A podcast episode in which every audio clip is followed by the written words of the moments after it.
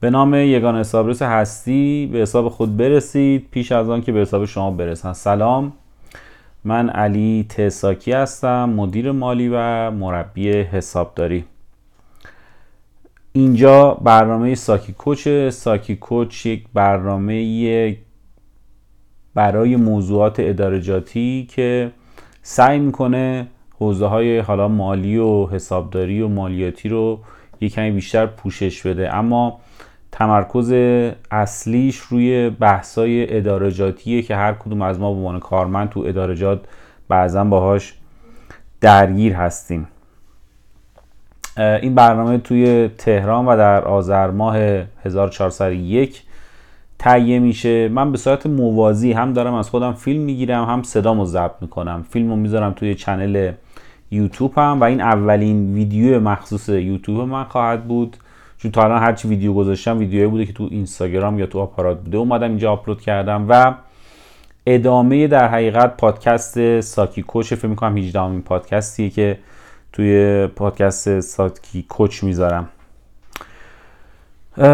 خب می‌دونید ما مملکتمون دور سه ماهی هست ملتهبه بعد از حوادثی که برای محسا امینی رخ داد و تقریبا من تمام فعالیت های آموزشی که داشتم که بیشترش توی اینستاگرام متمرکز بود رو متوقف کردم. ولی خب امروز حالا با توجه به اینکه بازخورایی که دارم توی جامعه و اطرافیانم می‌بینم احساس کردم نیاز هستش من یک جاهای ورود بکنم و در مورد مسائلی که خب این جوانا باش درگیرن مسائلی که تو ادارجات وجود داره مسائل استخدامی مسائلی که برای ارتقا وجود داره. اینا این مواردیه که من فکر می‌کنم اتفاقا خوش موقع است و من همیشه سعیم این بوده بیشتر تمرکزم به جای اینکه حالا رو آموزش مواد قانونی مثلا فلان ماده مالیات چی بوده چی باشه بیشتر تمرکزم روی مسائل در حقیقت حوزه های اداری بحث مهارت های نرم بحث ارتباطات و اینجور چیزا باشه و فکر کردم الان یک موقعیت مناسبیه که بتونم حالا توی این فضا هم در حقیقت ارتباطم رو با جوونا در حقیقت حفظ بکنم. من سعیم اینه که هر دو هفته یک بار بتونم این برنامه رو داشته باشم. من تاکید می‌کنم برنامه چون میگم هم دارم برای پادکست ضبط می‌کنم هم دارم فیلم می‌گیرم. نمی‌خوام در حقیقت اگه کسی بعدا اینو دید یا شنید دچار سو تفاهم بشه. و سعی می‌کنم تو این برنامه های دو هفته که دارم یه موضوع اصلی رو پیش بگیرم. اگه خبر خاص حالا مالی مالیاتی یا یه چیزی تو حوزه کار ادارجاتی بود بحث تامین اجتماعی بحث مسائل کاری بود رو هم بگم و این پرسش هایی که توی روز حالا از طریق به صلاح کانال تلگرام هم یا تو اینستاگرام یا تو هر جای دیگه از من پرسیده میشم سعی می‌کنم از سریای بعدی هم آخر ویدیو در حقیقت اینا رو بیام اضافه بکنم. بنابراین بیشتر این ویدیو حالا یه معرفی بود از روش کاری که پیش گرفتم و می‌خوام انجام بدم. امیدوارم که خوشتون بیاد تو این فضایی که خیلی از ما ساعت خیلی زیادی رو توی ترافیک میگذرونیم. حتما به نظر من پادکست گوش کردن یه راهیه که شما بتونید زمانتون رو سیو بکنید و حالا اگه بعدا هم دوست داشتید می‌تونید ویدیوشو توی یوتیوب ببینید. بحثی رو که امروز در حقیقت می‌خوام بهش بپردازم بحث اقنا کردنه و اینکه یه مدیری چقدر می‌تونه در اقنا کردن و در در حقیقت تفهیم اهدافی که داره به زیر دستاش موفق باشه. من همیشه یه چیزی رو که خیلی خوشم میاد و همیشه حالا مثال می‌زنم این فیلم حضرت محمد که به صلاح فیلم آمریکاییه که قبل انقلاب ساخته شده یه جا احتمالاً بارها دیدید تلویزیون بارها اومده گذاشته. جایی که حضرت محمد وارد مکه میشه به ابو سفیان میاد میگه که محمد بعض دلها وارد شد و از قلبها اومد وارد شد. من همیشه این تو ذهنم همیشه هست و به نظرم یه الگوی خیلی مهمیه که آدما یعنی یه مدیر برای اقناع کردن برای تفهیم اهداف برای اینکه بتونی ارتباطی با پرسونش داشته باشی یا چیزی که حالا بعدا ما میگیم مربیگری یا چیزی که بعدا میگیم رهبری یا بعدا میگیم لیدرشپ به نظر اینه که تو قلب ها در حقیقت وارد بشه و من در حقیقت تجربه خود من توی حالا 18 سالی که 18 و خورده سالی که کار کردن این بوده که هر وقت که تونستم در حقیقت یک رابطه عاطفی رو با زیر مجموعم برقرار کنم که البته خود ایجاد کردن یه رابطه عاطفی خودش صدماتی داره. یعنی شما رو مخصوصا برای مدیر وقتی شما یک در حقیقت مرزی رو رد می‌کنید با زیر دستاتون خودمونی میشه. حالا من میگم عاطفی منظور که خودمونی شدن رفیق شدن و اینا. این مرزه رو وقتی این مدیر رد می‌کنی آسیب پذیری هم به خود مدیر میده. یعنی در حقیقت این اجازه رو شما دادید به زیر دستاتون که اونا هم با شما در حقیقت خودمونی بشن و این بعضا ممکنه آسیب پذیر باشه. اما من همیشه تجربه ای که داشتم برآورد این همیشه مثبت بوده یعنی ممکنه بعضا اون اقتداری رو که امکان داشته باشه یه مدیری که خیلی جدیه و فاصله داره و مرز مشخصی داره با کارمندا شما نداشته باشید. اما از لحاظ اقناع کردن از لحاظ در حقیقت تیم ورک از لحاظ لیدرشپ از لحاظ اینکه اون اهداف بلند مدت و اون هدف گنده رو که شما می‌خواد افرادش برسن این همیشه به نظر من جواب داره و به نظر من خیلی ضعیف این تو ایران. یعنی ما تو ایران به شدت مشکل داریم.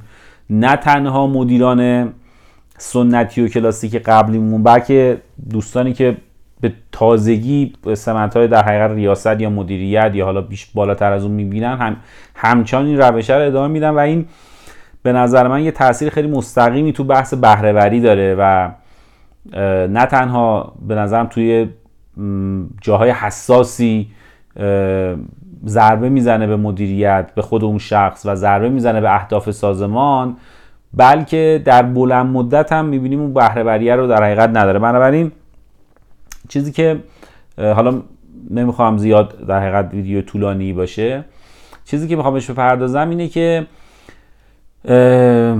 اگر ما بپذیریم که این مرز داشتن با زیردست ممکنه در اقناع کردن و در در حقیقت تیم کردن یک واحد ضربه بزنه و از اون ممکنه زیاد رفیق شدن دیگه اون معنی هد بودن و مدیر بودن و در حقیقت به افراد نده من به نظرم یه راه میانه ای وجود داره که شما هم بتونید یک مرزهای خیلی باریک و همچین خیلی ملموس غیر ملموسی رو در حقیقت داشته باشی. در این حال بتونی وارد در حقیقت اون حریمی که خود کارمندا با همدیگه دارن و بشی و به عنوان مدیر بتونی در حقیقت اون نقش از اون نقش مدیریت خارج بشی و نقش لیدرشپ بگیری نقش در حقیقت رهبری بگیری نقش مربیگری بگیری و یه نقشی بگیری مثل بقیه کارمنده که دارن اونجا کار می‌کنن و اونا حس بکنن که شما هم در حقیقت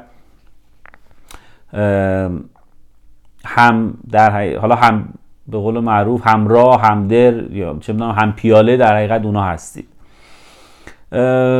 خیلی وقتا من حالا تو این مسئله اقناع و تو این مسئله صحبت کردن و تو این مسئله اینکه آدم بتونه یه هم فکری بکنه خیلی وقتا مثلا من یه دعوایی میشه بین دو نفر توی بین همکارایی که مثلا داشتم من همیشه همیشه تصورم بر این بود وقتی آدم صحبت می‌کنه در موردش و حرف می‌زنه و سعی می‌کنه که اهداف سازمانی رو در حقیقت بگه به اون افراد همیشه یکی از اونها یا دو نفرشون معمولا کوتاه میان. یعنی خیلی وقتا مدیرا بازم به خاطر همون روش کلاسیکی که دارن اینه که ورود نمی‌کنن تو مسائلی که اتفاق میفته دو نفر دعوا کردن. اون میگه آقا دعوا کرده دیگه. حالا زیاد مهم نیست دیگه. آیا ولی من تصورم بر این اینکه اینکه یه مدیری وارد بشه و گفتگو بکنه و دوباره در اقناع کردن در حقیقت اون کارمند یا کارمندانی که بالاخره مشکل دارن سعی بکنه خود اینم به نظر من بازی برگه برنده و کمک می‌کنه به اون چیزی که من تو ذهنم هستش به عنوان در حقیقت رهبری یه تیم.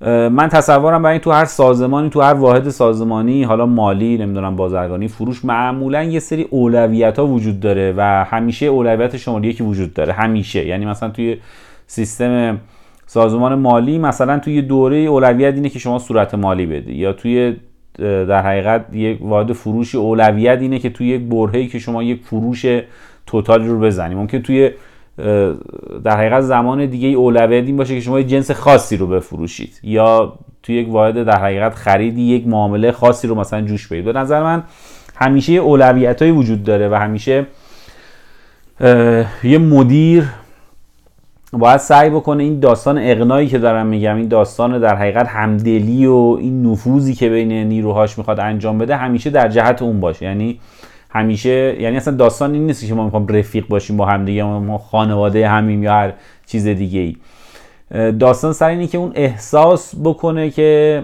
و یا شما تلاش بکنی احساس اون و در حقیقت انگیزه, انگیزه های اون هم راستا بشه با احساس شما و انگیزه های سازمان. و البته طبیعی تو اینجور مواردی اون مدیر حتما باید یه سری قدرت داشته باشه یه سری قدرت های در حقیقت حالا اصطلاحا ریالی باید داشته باشه چون یه جایی اغنا کردنه الزاما فقط نیست که حرف بزنی. یه جایی هم باید عمل بکنی یه بحثایی بعضی وقتا بحثای حقوقیه بعضی وقتا بحث پرستیجیه بحث پست سازمانیه. یعنی یه قدرتی هم اون در حقیقت مدیره حتما باید داشته باشه برای اقنا کردن و برای در حقیقت همدل کردن این تیم که همه بفهمن آقا این بالاخره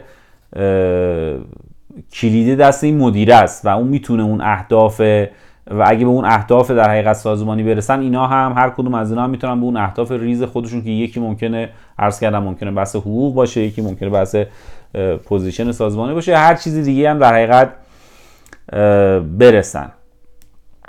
و حالا چیزی که من خیلی دوست داشتم در به خاطر این می‌خواستم بیشتر در مورد این صحبت کنم خیلی اینو ضعیف می‌بینم تو بین در حقیقت. حالا بحثای توی دوستان یا در حقیقت همکارانی که قبلا داشتم و حالا تو طول این سالها یا مدیران خودم بودن کمتر مدیر ایرانی اصلا قدم می‌ذاره تو این داستان. یعنی کم همیشه این مرزه وجود داره یه اتاق دربسته وجود داره و شما می‌بینی چندین و چند سال با این مدیری در ارتباطی حتی فرصت نشده مثلا ده دقیقه بشینی باش حرف بزنی. من فکر می‌کنم مناسبت هایی که وجود داره مثل مثلا تولد سالگرد ازدواج بچه دار شدن نمی‌دونم اتفاقاتی که ممکنه یک نفر در طول سال براش بیفته قبول شدن توی آزمون اینا همش یک در حقیقت بهانه‌ای هستش که مدیر بتونه اون در حقیقت شروع کنه به ایجاد ارتباط چون یادتون باشه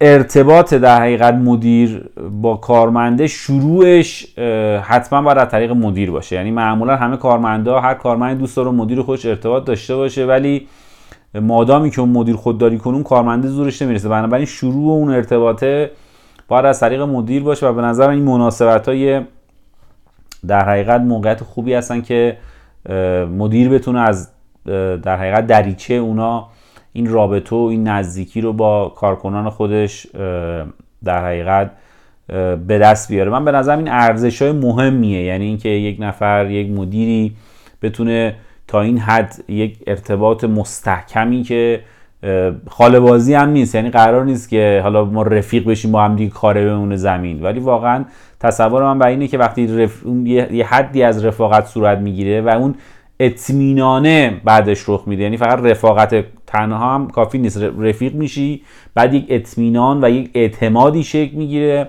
حالا اون اعتماده با اون رفاقته اینا وقتی در جهت در حقیقت اهداف سازمانی باشن هم سازمان سود می‌بره چون به اهدافش رسیده هم مدیر سود می‌بره به خاطر اینکه اونو اصولا گذاشتن که به اون هدفها برسه هم کارمند سود می‌بره به خاطر اینکه می‌بینه که ارتقای خودش و پیشرفت خودش خب در جهت اهداف سازمانی و اینو به عینه می‌تونه در حقیقت لمسش بکنه. من خواستم یه بابی رو باز کنم نمی‌خوام زیاد صحبت بکنم چون دوست دارم اینو حالا منتشر بکنم بعد بازخورا رو بگیرم. مثلا ویدیو بعدی رو همین بازخورا بیایم یه خورده در حقیقت صحبت کنیم. بنابراین دیگه نمی‌پردازم. چون گفتم یه سری آخر در حقیقت در این برنامه هم یه سری خبرها رو میگم به نظرم حالا خبرهایی که تو یکی دو ماه گذشته داشتیم خیلی مهمتر بود این آخر سر داستان این به اصطلاح حق مسکن 650 هزار تومانی بود که بالاخره ابلاغ شد و باید از اول سال دقیقا 650 تومنه اگر ندادید باید ترمیم بشه و پرداخت بشه متفاوتش من جنبندیم هم اینه. یعنی همیشه تو ویدیو هم که گفتم همیشه می‌گفتم آقا حق مسکن رو در حقیقت معافش نکنید چون هیچ جا در نهایت سازمان مالیاتی نیومد اینو به صراحت اعلام بکنه. ولی الان نگاه می‌کنم با مجموع تمام تفاصیلی که وجود داره اینم فقط به عنوان چیزی که حالا خیلی روش حساس اصلا به نظر چیز با اهمیتی هیچ وقت هم نبودش. اما به نظرم امروز قابل معاف بودن هستش و قابل دفاع است مخصوصا اگه حوزه مالیاتیتون بپذیره. یه بخشنامه دیگه هم که اومد به نظرم حائز اهمیت بودی که باز در جهت تلاشیه که سازمان رو مالیاتی داره می‌کنه برای این داستان در حقیقت جلوگیری از فسادی که همیشه هر صورت توی بسال مالیاتی بوده اینه که یه دستور عملی داده که هیچ رئیس گروه مالیاتی و هیچ حساب رس ارشد مالیاتی مالیاتی در حقیقت نمی‌تونه اگر در سال گذشته در یک تیم رسیدگی بوده نمی‌تونه در سال بعدم بیا تو تیم رسیدگی باشه. و حتی در ادامه این سری احکام عجیب غریب دیدیم که مثلا این شرکت های گنده رو که قبلا معدن بزرگ می‌رفت الان یه تیمایی درست کردن. مثلا یکی از مشهد میره یکی از دامغان میره یکی از کردستان میره اینجور تیمایی درست کردن. من نمی‌دونم اینا یعنی 4 5 نفر رو از جاهای مختلف ایران دارن میارن برای رسیدگی مثلا به زبان اصفهان یا به ایران خودرو که این 4 5 نفر با هم کارم نکردن. از این نظر خیلی خوبه چون خب این حتما سلامت رو می‌بره بالا و فساد رو کم می‌کنه. از این طرف هم اجرایی شدنش خب خود سخت یه تیمی که حالا با هم دیگه کار نکرده ولی به نظرم برسانی خبر مهمی بود. من سعی می‌کنم این بخشنامه ها و این مسائلی که حول حوزه حالا همین گفتم ادارجاتی مثل قانون حوزه تامین اجتماعی یا کار و مالیاته تو کانال در حقیقت تلگرام هم به نام ساکی کوچ بذارم. دوست داشتید در حقیقت اونجا رو هم فالو بکنید. ممنون. مواظب خودتون باشید. به زودی میبینمتون.